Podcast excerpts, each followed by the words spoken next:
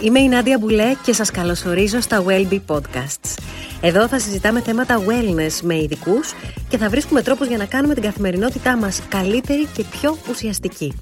Είστε έτοιμοι; Ξεκινάμε! Καλησπέρα και καλώς ήρθατε σε μια ακόμα πολύ ενδιαφέρουσα κουβέντα που θα κάνουμε στο Wellbe. Αυτή τη φορά παρέα με ένα κορίτσι που ακολουθώ εδώ και καιρό στα social media, ε, το οποίο εκτιμώ πάρα πολύ για την αισθητική του και για τον τρόπο με τον οποίο σκέφτεται και ζει. Είναι η Αλεξάνδρα Διονά ή αλλιώς η A Shiny Day. Καλώς μας ήρθες. Καλώς σε βρήκα. Χαίρομαι αλήθεια πολύ που είσαι εδώ. Κι εγώ. Γιατί μιας και ασχολούμαστε στο Wellbe με το mindfulness, δηλαδή με έναν συνειδητό τρόπο ζωής, θεωρώ ότι είσαι η επιτομή αυτού του ανθρώπου. Προσπαθώ το κέντρο σου πάντα έχει να κάνει με την ε, συνειδητότητα στην καθημερινότητα. Και εγώ αυτό το θαυμάζω πολύ. Σε ευχαριστώ.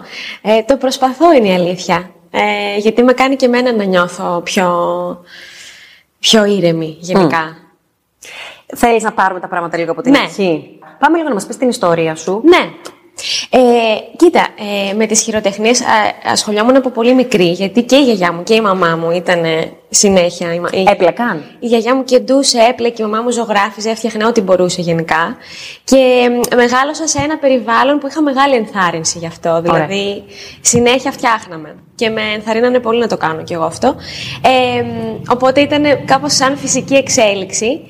Και νομίζω ότι το σημείο στο οποίο μάλλον ε, αποφάσισα ενστικτοδός ότι αυτό θα είναι η ζωή μου και το επάγγελμά μου, ήταν, ε, ήταν έτσι σε ένα κρίσιμο σημείο της ζωής μου, ξέρεις, που είδα κάποιες δυσκολίες, έζησα κάποιες δυσκολίες και μάλλον οδηγήθηκα σε αυτό που για μένα είχε ουσία. Ίσως mm. κάπως έτσι. Δηλαδή... Προσωπικές δυσκολίες εννοείς. Ναι, ναι, ναι.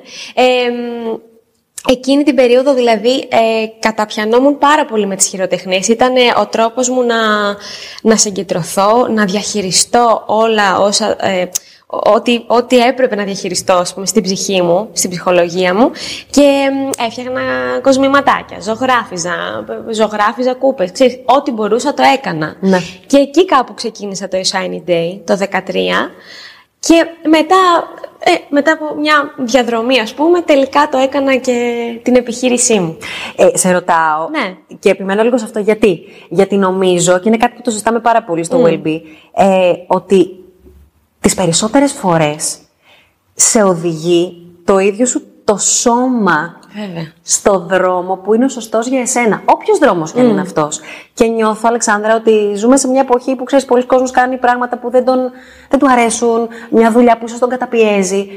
Και δεν τολμάει εύκολα να κάνει το βήμα της αλλαγής στη ζωή του, γιατί φοβάται.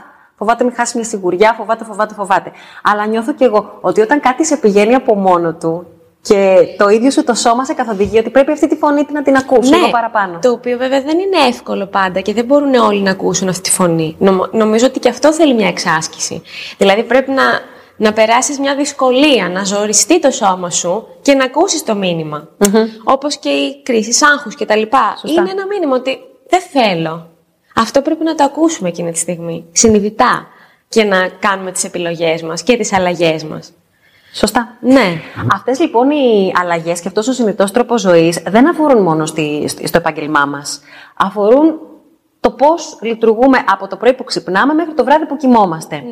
Ε, θέλω λίγο να τα πιάσουμε τα πράγματα από την αρχή και να δούμε λίγο και κάπως πρακτικά για ναι. τους ανθρώπους που μας παρακολουθούν πώς μπορούμε να κάνουμε μικρές αλλαγές. Mm. ξεκινήσουμε από τα μικρά, στο κάθε μέρα για να μπούμε σε μια τέτοια διαδικασία mindfulness ή αλλιώς ενσυνειδητότητας.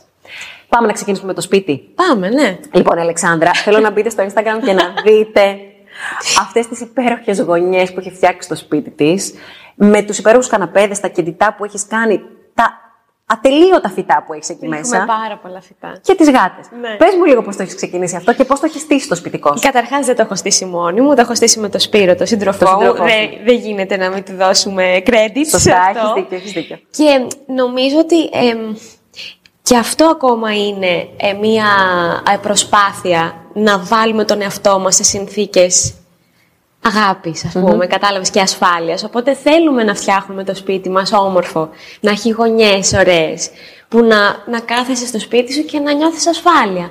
Να σ' αρέσει, κατάλαβες. Γι' αυτό έχουμε βάλει φυτά που μας αρέσουν πάρα πολύ. Είναι πολύ ωραίο να έχεις τη φύση μέσα στο σπίτι. Οι γάτες, Η ζούγκλα. Η ζούγκλα, ναι. θέλεις ο Η αλήθεια καθένας. είναι ότι μας παίρνει περίπου μία ώρα και δέκα λεπτά να ποτίσουμε. Α, το έχεις χρονομετρήσει. Ναι.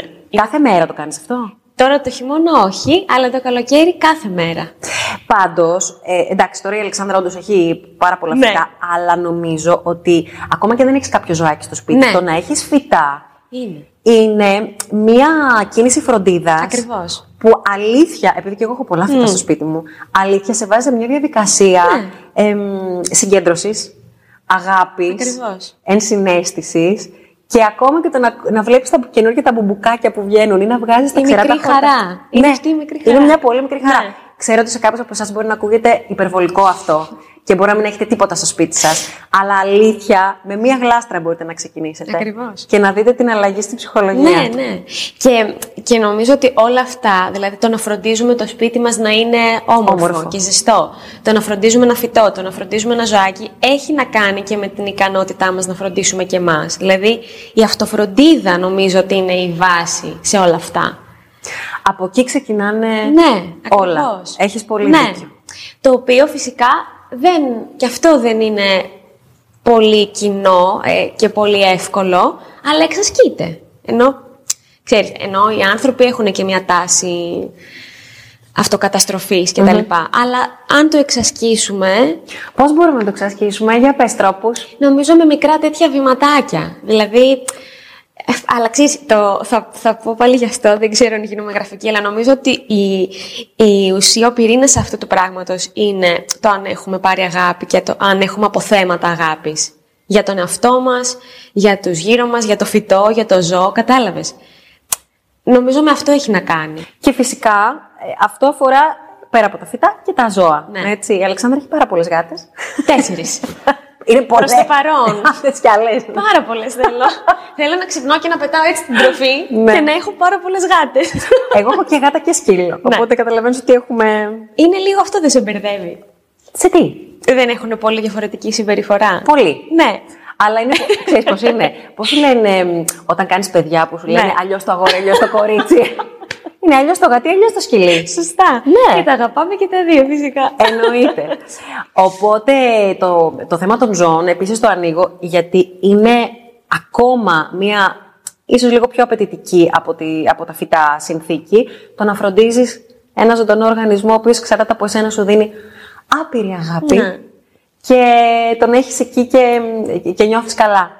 Ε, φαντάζομαι ότι τα γατάκια αυτά τα έχεις βρει Ναι, φυσικά. από εδώ και από εκεί. Το, ειδικά, ας πούμε, η Φελής είχε την πιο συγκινητική ιστορία γιατί της σώσαμε από την κυφυσίας.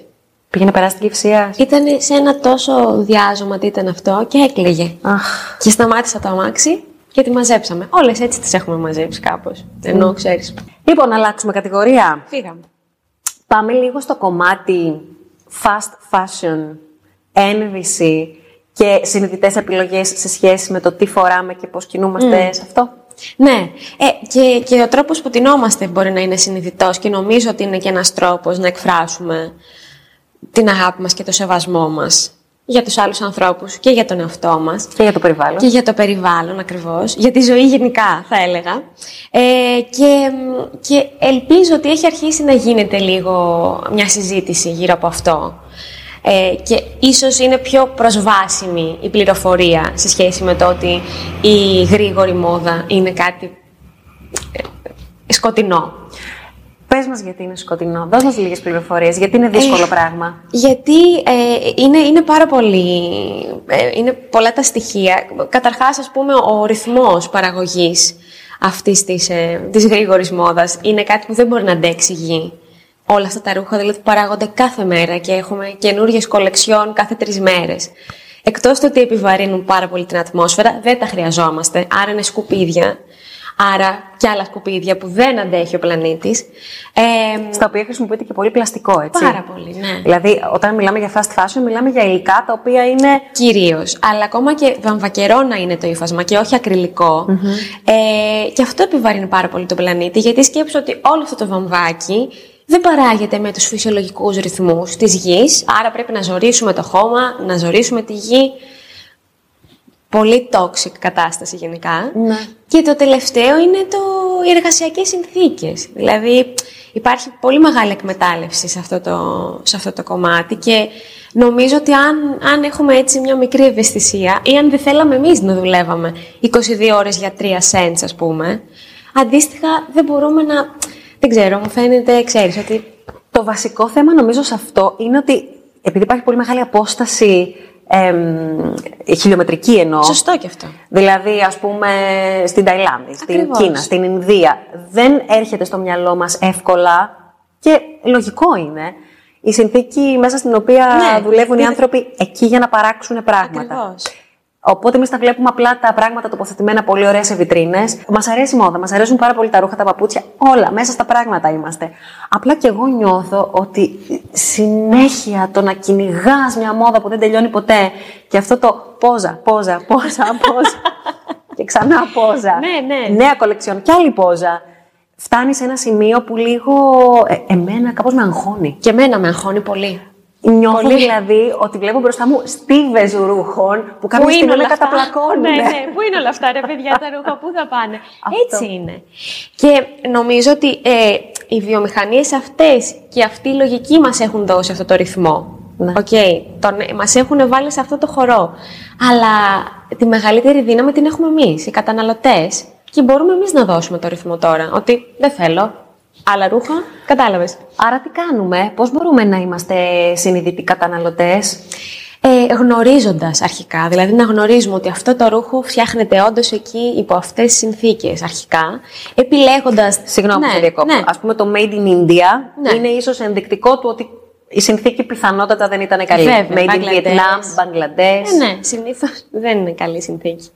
Ε, γιατί εκεί πέρα έχουν φθηνά εργατικά χέρια, δεν ζουν σε καλές συνθήκες οι άνθρωποι αυτοί, ούτε εργάζονται σε καλές συνθήκες. Είναι πολύ σκοτεινό αυτό το κομμάτι. Αυτό είναι το ένα λοιπόν. Ναι. Ε, μετά μπορούμε να ψωνίζουμε από δεύτερο χέρι, βιντατζάδικα, κατάλαβες όλα αυτά. Και το καλύτερο είναι να μάθουμε και μικρά τοπικά brands, ας πούμε, που έχουν μικρή παραγωγή. Κατάλαβες.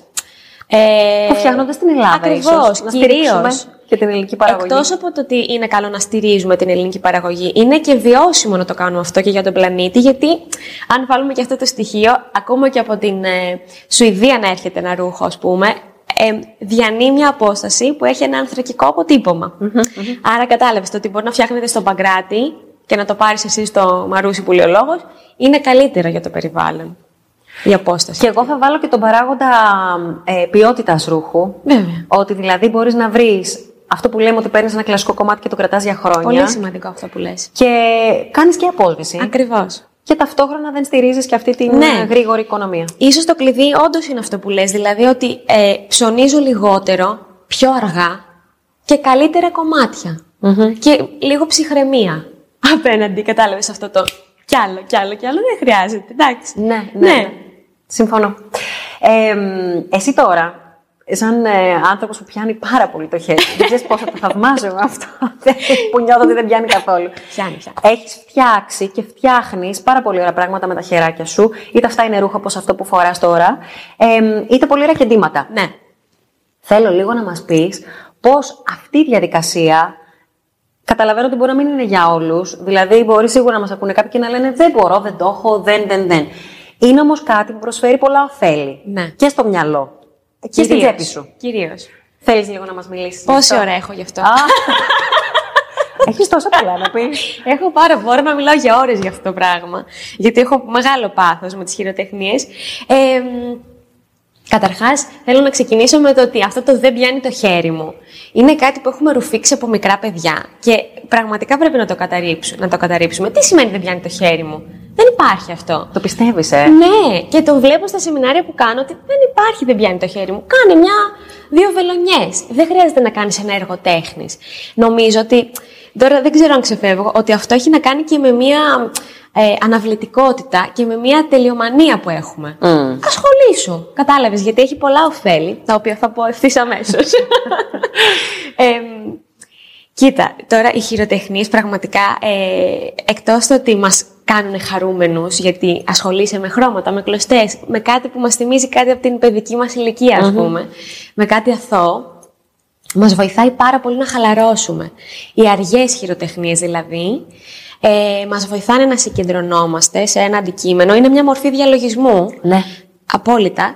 Ε, να συγκεντρωνόμαστε, να κατεβάζουμε τους ρυθμούς του σώματος. Να ησυχάζει το μυαλό. Ησυχάζει τελείως το μυαλό. Και περνάει ο χρόνος πολύ ευχάριστα, χωρίς να το καταλαβαίνουμε.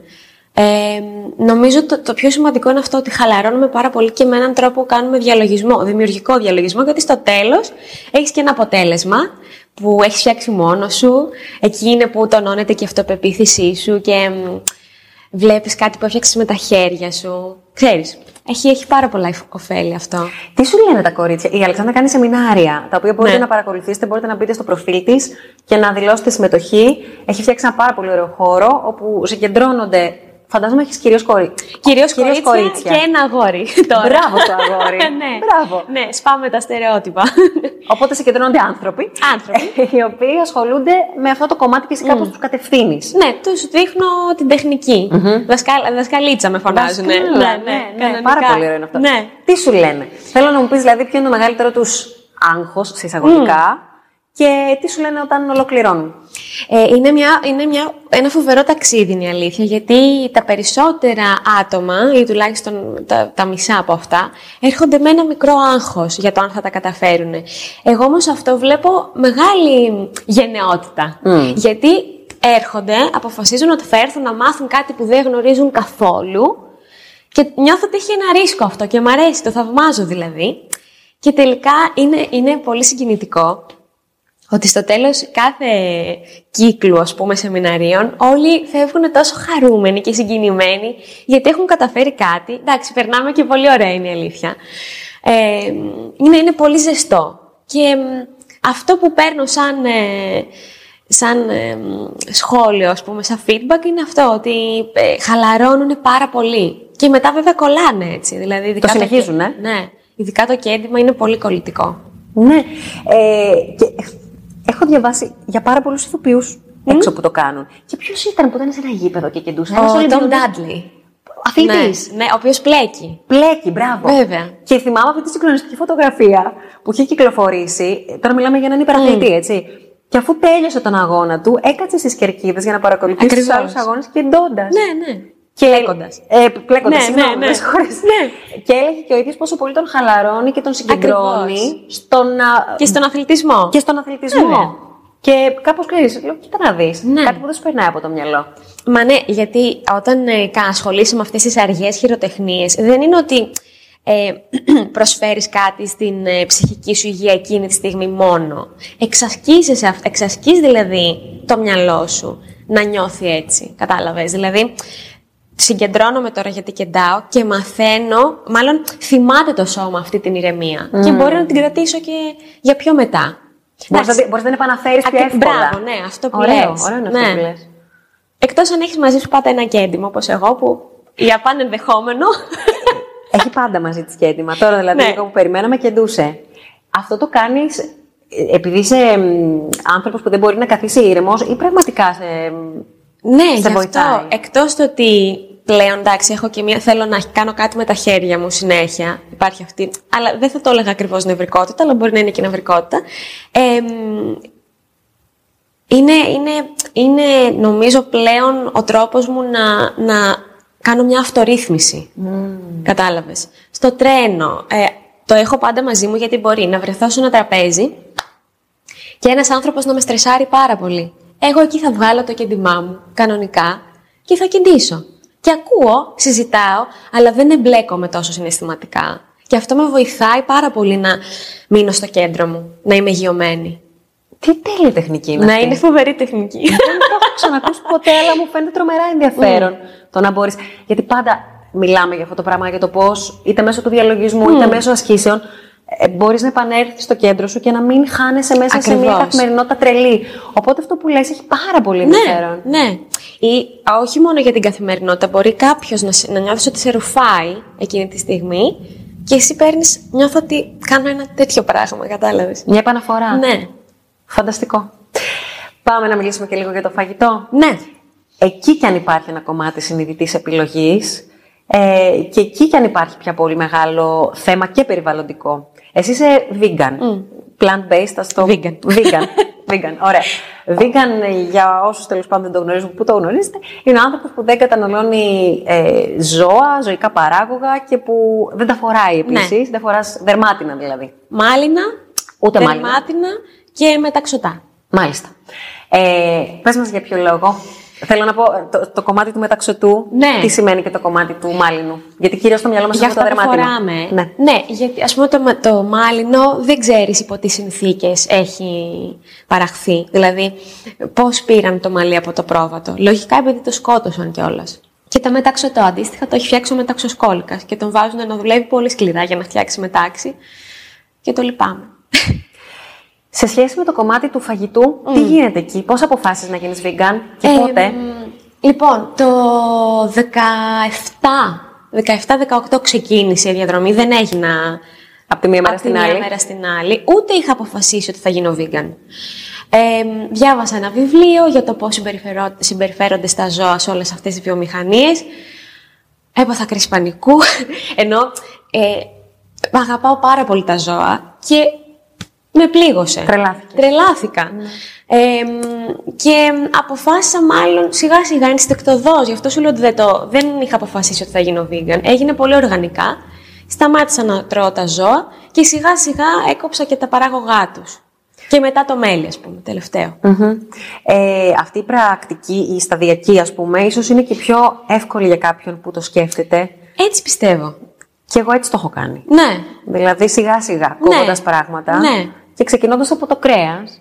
Αλλά μ, κάπως γίνεται, νομίζω, και λίγο πιο αυτόματα. Ας πούμε, Ακριβώς. εμένα μου συνέβη όταν πήρα σκυλί. Μμ, τι λες; Ναι. Γιατί είχα τη φίβη και σκεφτόμουν ότι τη φίβη στην Κίνα θα την τρώγανε. Και πώς εγώ μπορώ να πω σε έναν από την Κίνα γιατί τρώσει σκυλί; Αυτός θα μου πει και εσύ γιατί τρως αρνί; Και εσύ Α, γιατί έκανες τρως- αυτή τη σύνδεση. Ναι.